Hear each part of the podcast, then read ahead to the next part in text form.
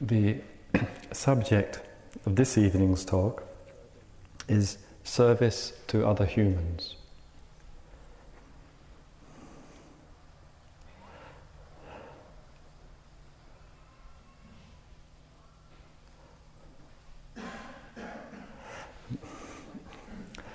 Like others, I'm one of those people who are very interested in the concept and the application of service and what that means as a human experience. And I would say that, uh, that generally speaking, I consider service as the highest and the most noble form of human activity and human endeavor.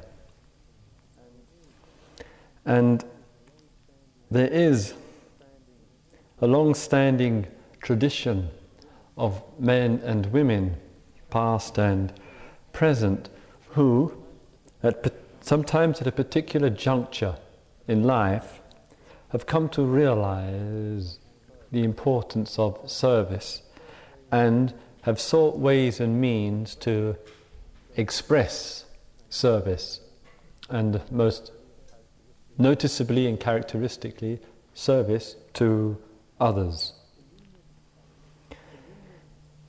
And in this commitment to service, we're beginning to see in our present time a certain, almost put it, a certain evolution taking place. That Within the religious tradition, there has been a long standing commitment to service, to love thy neighbour, and to find ways and means to express that love for one's neighbour, whoever he or she or they are.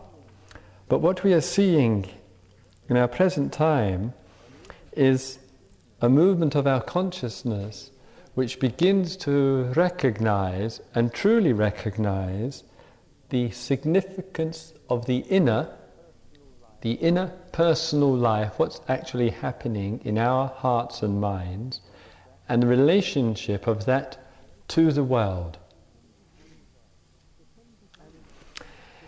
And to some degree,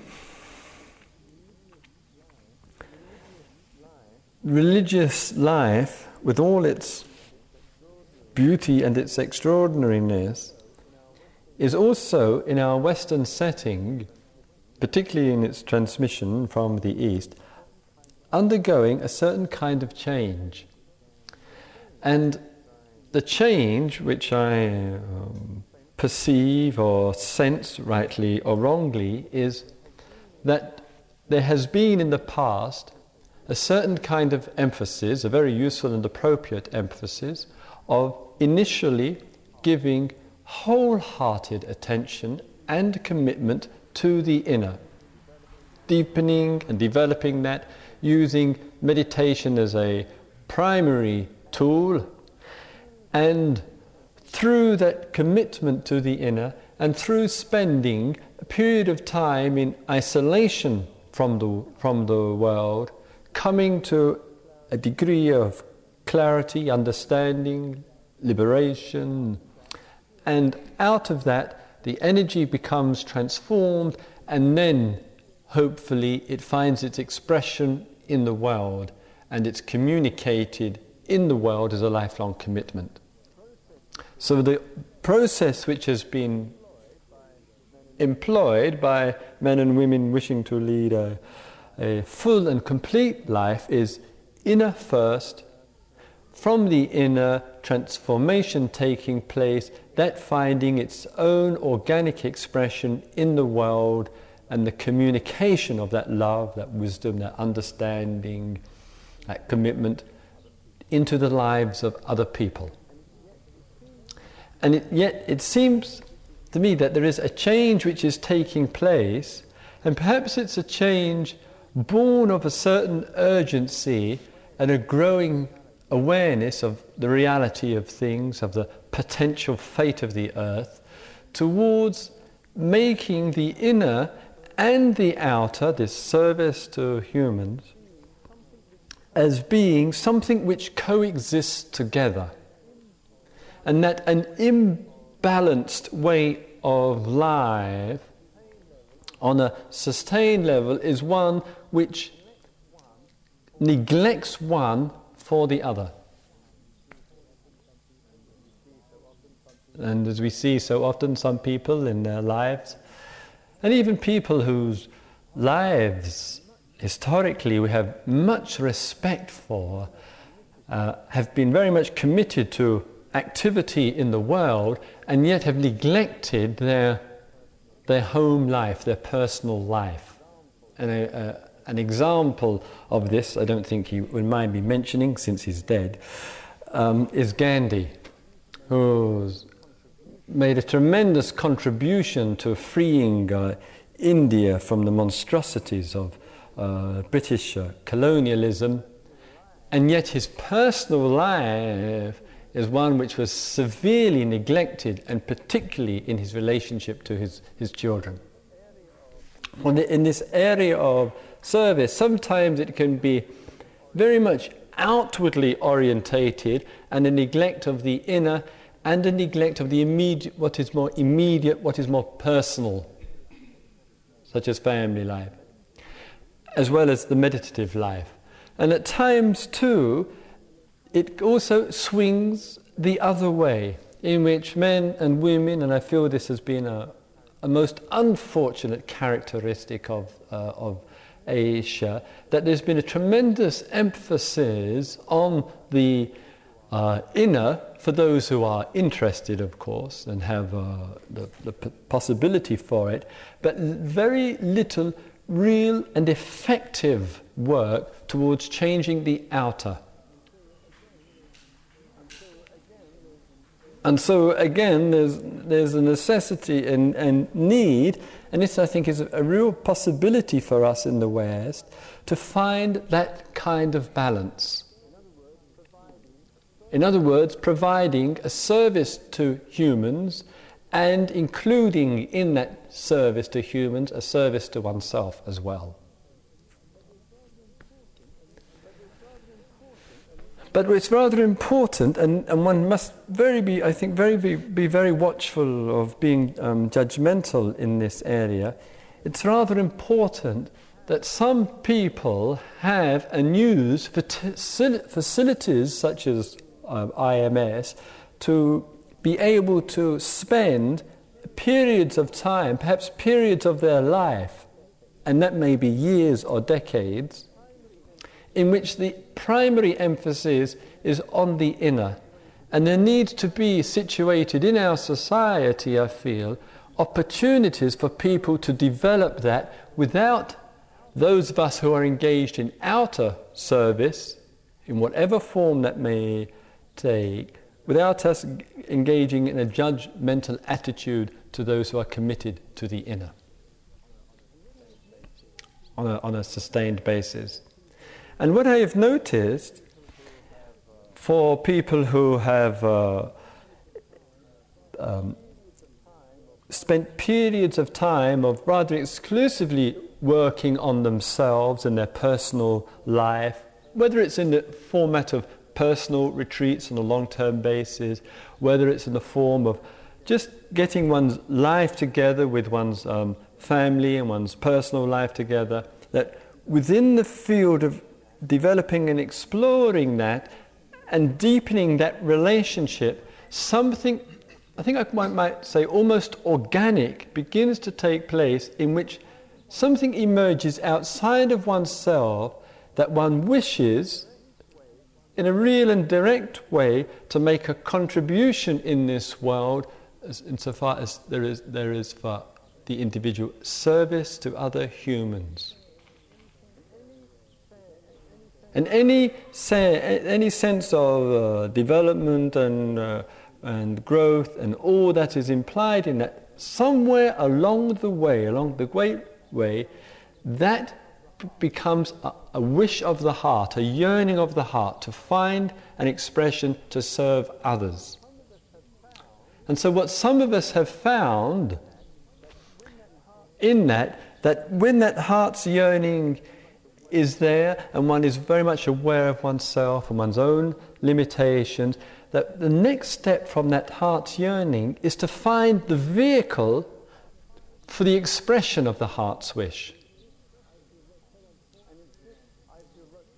And it's just, I feel so unfortunate in our society that there is so much emphasis on degrees and qualifications and having letters after one's name, etc., etc., as being almost a necessary step to, to transmit that inner energy of care for others into some expression. But for some, for some of you and others, that's the way that one actually has to go. Has to go through the social structure to establish in one's life a vehicle to communicate that one cares for others.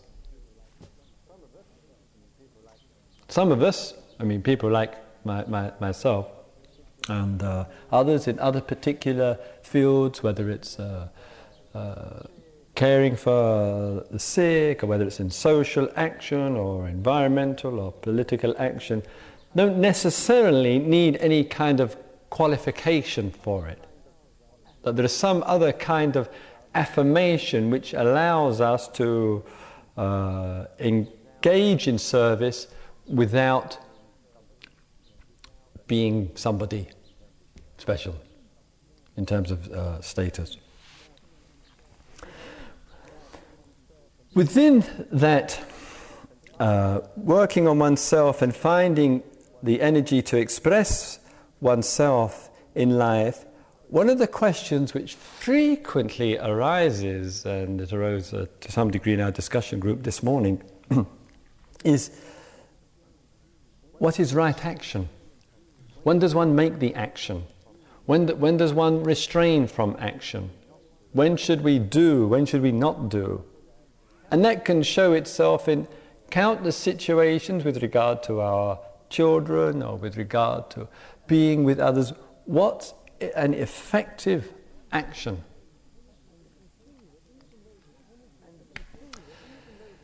And we see that even though the energy and the focus for one's expression in, in life and the motivation and commitment is well established, still, and that one has also worked on oneself a great deal, which I feel is indispensable to uh, true service, still the ego, in some form or other, gets directly in on the act.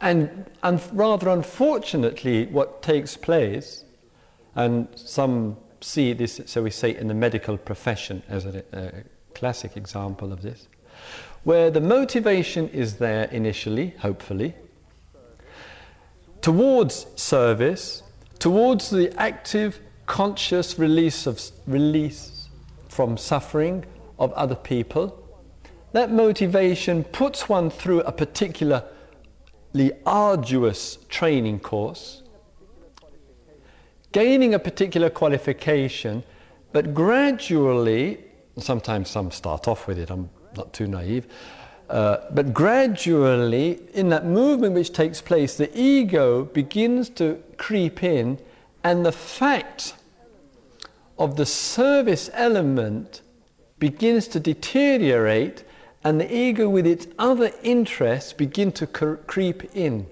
So, what one ends up with is a complete corruption.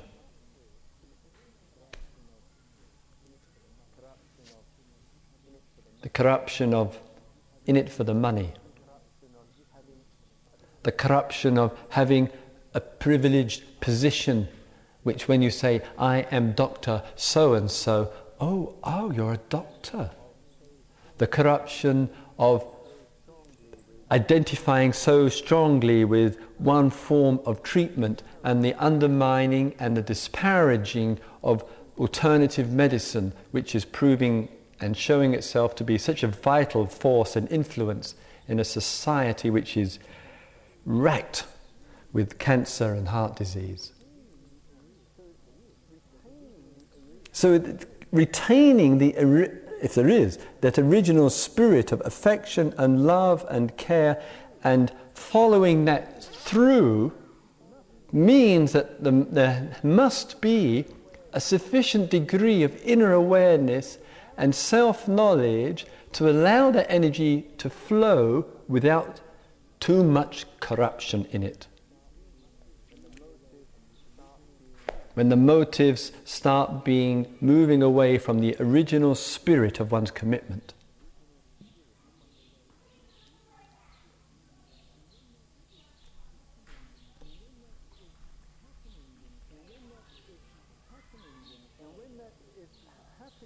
Now, when that is happening inside of us,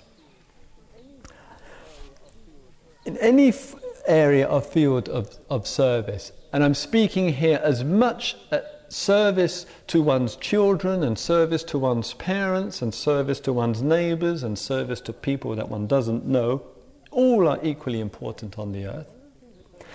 That one of the things which I consider very important in this area is that, that we are able to look for and actively receive from others the messages of what's actually happening to us.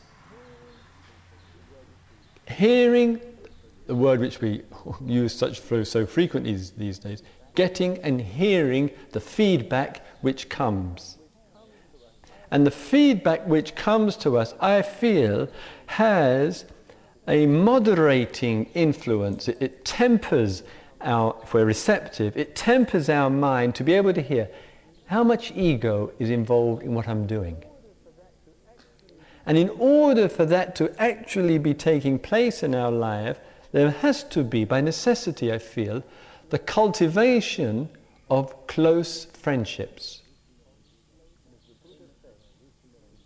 And as the Buddha said, and so much of the wisdom of the Buddha has nothing much to do with time and culture, just to do with the, the, the nature of relationship and, and human existence, said, A true friend is not one who flatters,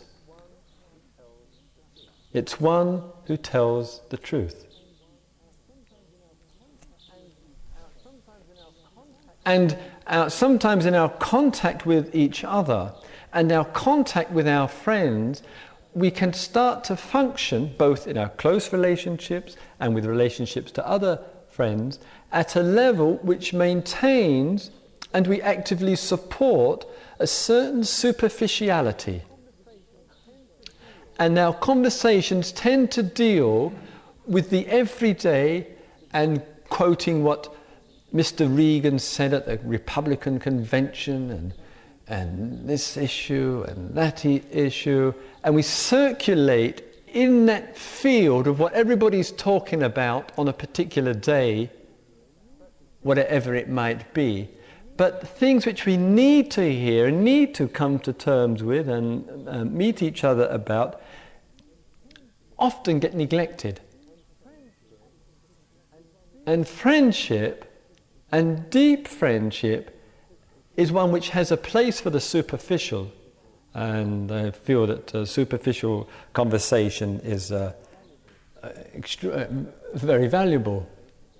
You know, just to have deep conversations every day is, I find too exhausting. So there's a field for lightness and chatter and fun, etc. But there's also the necessity for that receptivity in which I can say to you, you can say to me, people can say to each other what they also see. And that takes a level of friendship to another, to another kind of depth to pick up. Now, one of the things when we're engaged in service, which one has to watch for, which we tend to verbalize in our conversations about what we're doing to others, is how much charge there is for us in success and failure.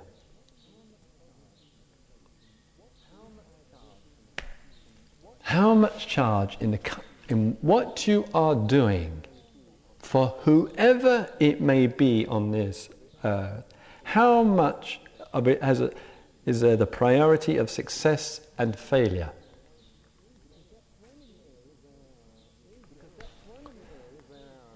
Because that's one of the areas where our ego or our identification with, an ego and identification with never inseparable, come in on the act. And so sometimes one is doing something, of course, one wishes it to flow well, to be successful. But when there's a pivoting of the emphasis on the end, on the goal, it, the pivoting on that has a strong effect on what flows out from it. Understand? You do something and, and, and, and you're, you're very concerned, it's got to go right. It's got to work out. It's got to, it's got to get better. It's got to succeed. I've got to achieve. And that kind of pressure upon one, oneself means that sometimes if one does, it creates a whole new energy, of course, but a whole new ego arises with it. But when it fails, the, it doesn't go as one would wish. It has such a disheartening effect inside of oneself that one's willingness to renew that energy, to renew that service, begins to disintegrate. And because the mind has pinned so much on the result, it's, it's exaggerated its involvement with the result of the action.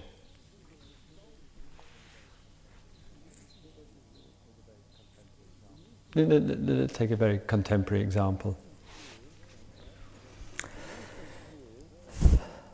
In recent years, thank God, there's been a growing awareness with regard to the plight of the planet, and particularly the plight of the planet in light of the degree of, of conflict, fear, mistrust suspicion, paranoia, hate, all these mind states which arise between superpowers.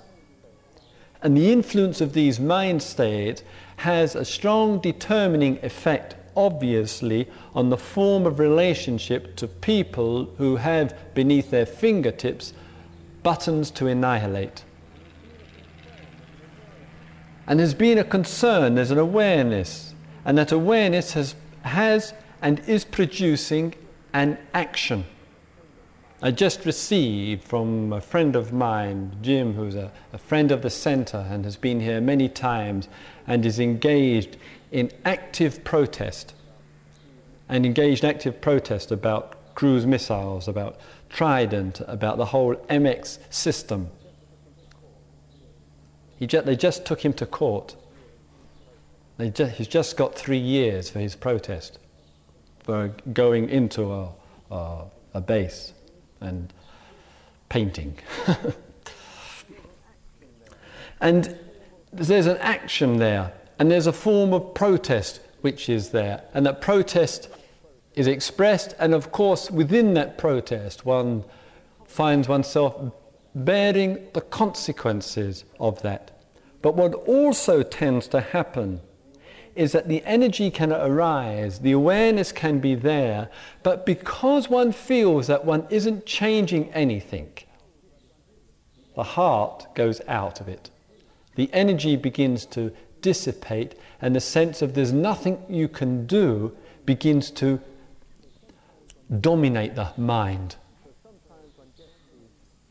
And so sometimes one gets these tremendous upsurges of energy, beautiful as it is and sometimes spontaneous as it is, such as the, the, the, the march in uh, uh, New York a summer ago.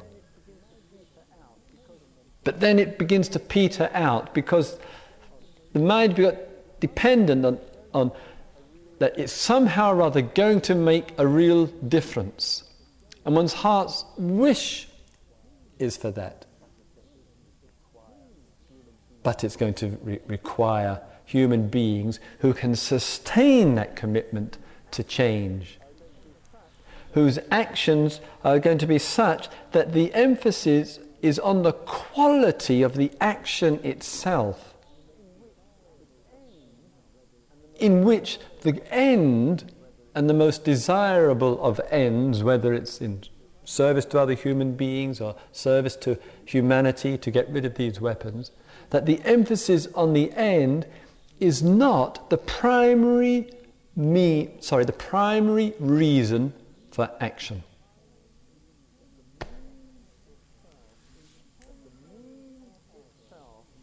That the means itself, in some way or other, in the action that one is doing for others, is itself self validating. And so that the benefits which come, which are important, and, and one needs to see some reflection of, of that, one is aware of, but the actual expressing of one's concern, of one's love, of one's compassion, is what really counts. Otherwise, the heart goes out of what we do.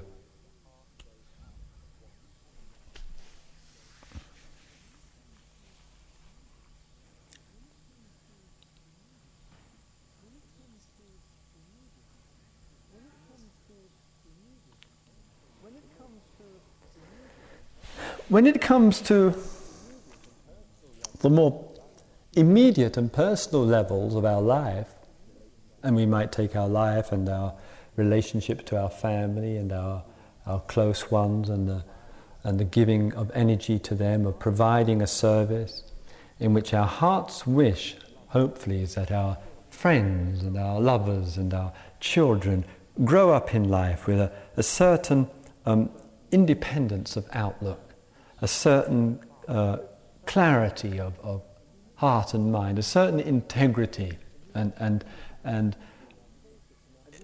integration of being.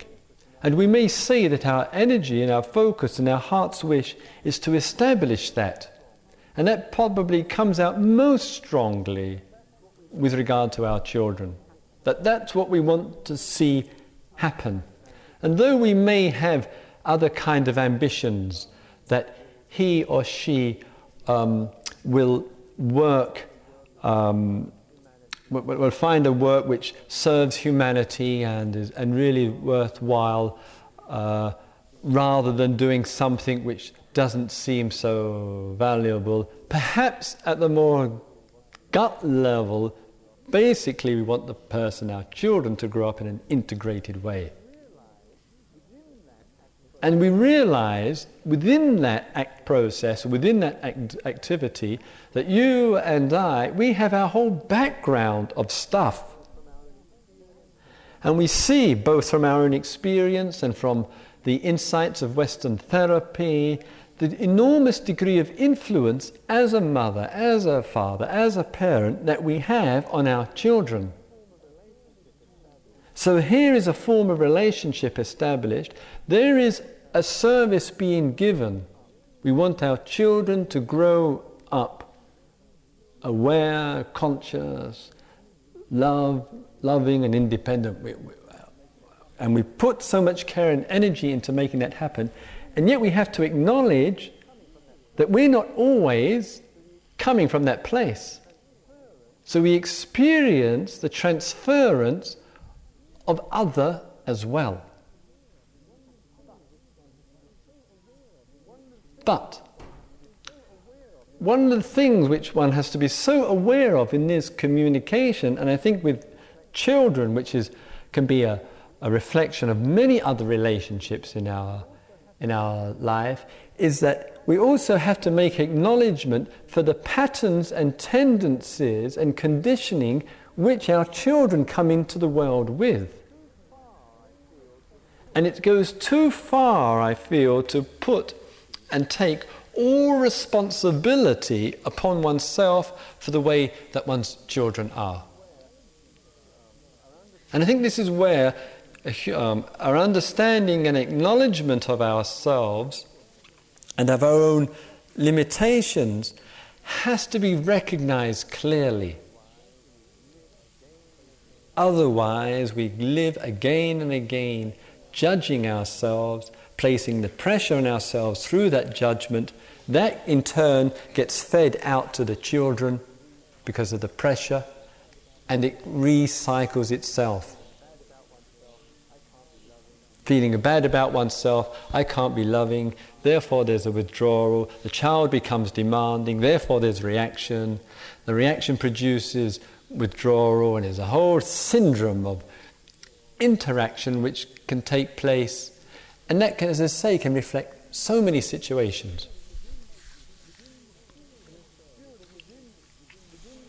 And I feel that within, within the field of service, in this case, in, within the field of service to one's own, own children, it's there's the underlying consideration which is of primary importance, the underlying one of extending as much acceptance, love, warmth to the child as possible. And if there's that underlying message which is taking place, then when there is turbulence, when there is reaction, when there is negativity and tension, it can be seen more as a wave, as a disturbance taking place, and acknowledged in that way so that the underlying thing is that one cares. And, and it seems that if the underlying thing is there, the child can accommodate, hopefully, and assimilate into uh, itself our eccentricities of our conditioning as parents. It's just daddy blowing his top. There's a, an acceptance, oh, there's a bo- he's on the boil or whatever it might be. And the, but the underlying thing is okay, it's short lived. But when it produces a sustained thing, then one has to be more watchful and more careful. When it produces sustained anger towards the child, sustained withdrawal from the child, then the child's sense of security within the relationship is affected because one is unable to provide the service of care. So I tend to view it as a, in, a, in terms of the an- analogy of uh, basic calmness or few ripples and making allowances for the waves which, which come, but in such a way that in riding and going through those waves of difficulty, there is the renewal taking place of the affection. And the underlying line is the service which is the greatest service.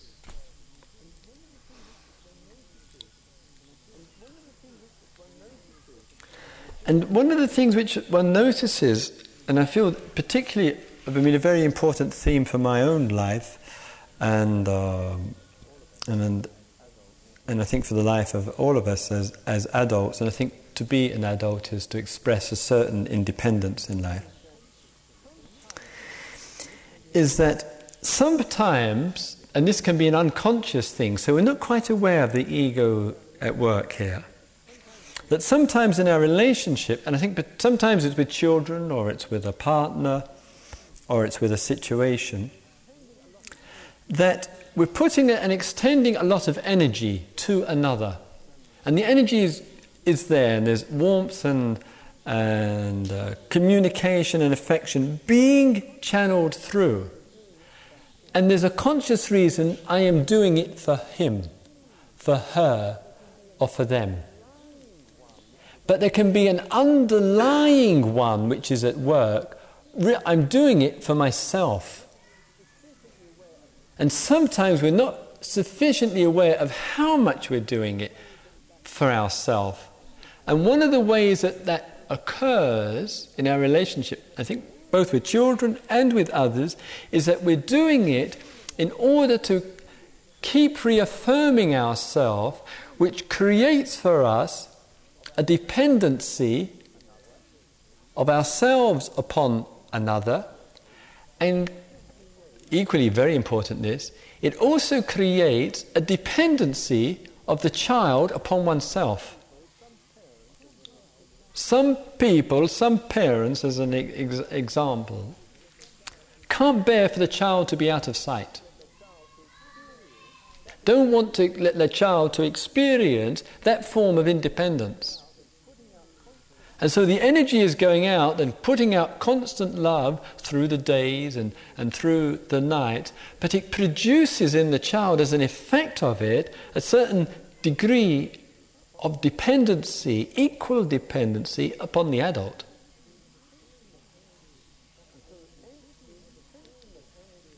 And so, the extension of energy and the giving of a service to another, ex- in this case, the extending of love, must be accompanied with an awareness and with an understanding. Are we making those who are close to us more dependent, or are we encouraging independence?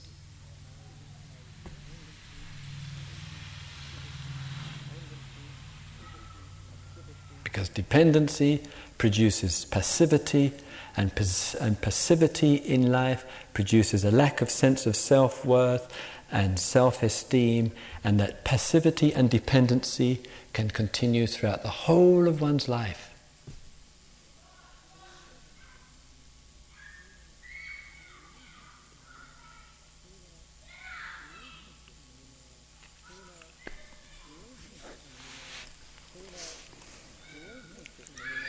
So in our relationship and in our in our connection and in our extending of affection and the generating of that in life, there, there has to be with it, obviously, an ongoing awareness which, which accompanies what we do, which is able, as I mentioned earlier, to hear what others may say. And if that person is being critical and sometimes being negative, nevertheless, within the content of the message, there may be something that you and I need to watch for more carefully. So that we begin to see at the personal level what our influence is in life upon the world, and particularly upon those who are close to us.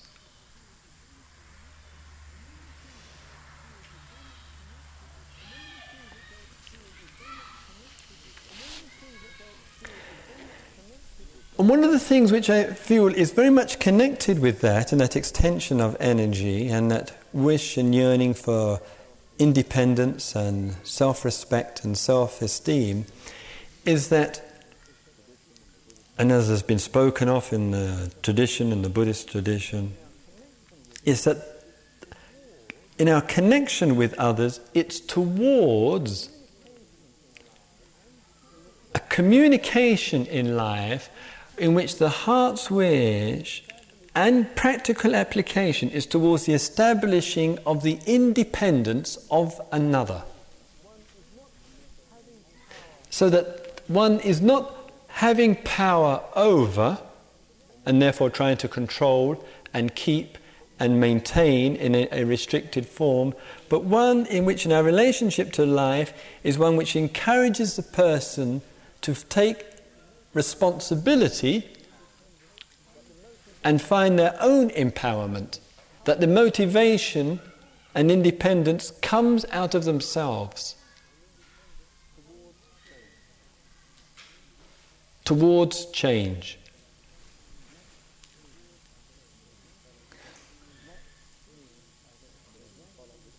that to me, if, I don't know if you've been able to follow, that that to me goes right across the board just putting down Moscow and Washington and all the dynamic of those mental states embodied in the human form and rejecting and rejecting and rejecting only reinforces the thing which one is trying to end. Pointing the accusing finger and disparaging and undermining only produces more of what we are experiencing. And rather, in the same way, with regard to our close and, and loved, loved ones, in our communication with them, it is towards that affectionate and clear and disciplined communication which encourages the person to see, to explore, to be themselves.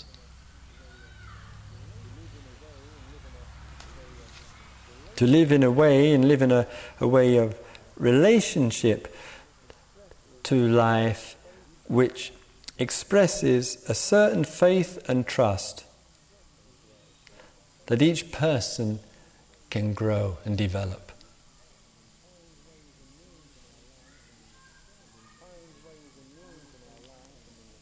To find ways and means in our life and in the, and in, and in the communications and in service which somehow that faith in another is actually expressed and communicated. It's actually verbalized that the person can do it, the person can change, the person, person can hear.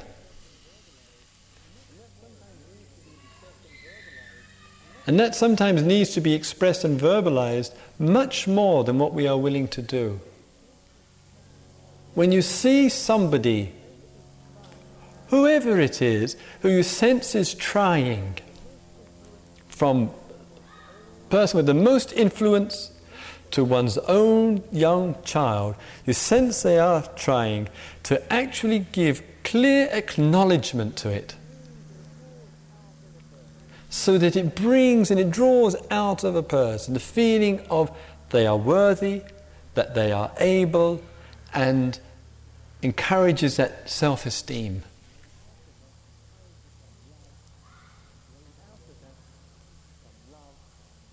And out of that, some love and a greater awareness will come. And again, not being naive that this is some kind of recipe to resurrect the earth out of its misery. But rather, in our relationship to, to life, using love intelligently being aware of our dependencies on success and failure, being aware how we use situations to more towards supporting ourselves rather than towards the expression of independence for both people concerned. Being aware of the the, the, the, feedback that comes, appreciating and acknowledging and developing that which one feels is beneficial and positive, connecting with that which is critical.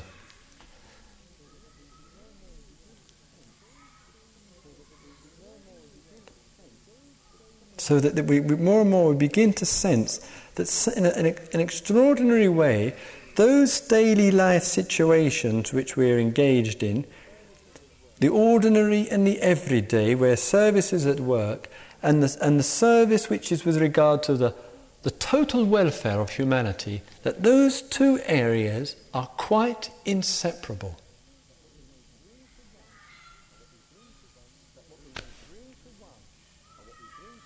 That what we may bring to one, or what we bring to one, we bring to t'other. Because it's the same heart and mind which is involved.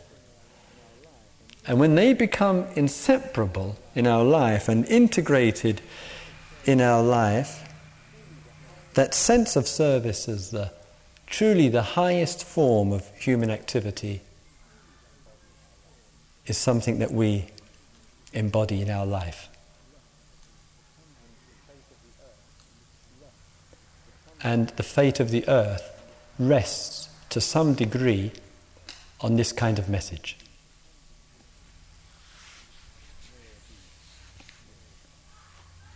May all beings live with love. May all beings live with awareness. May all beings participate in life.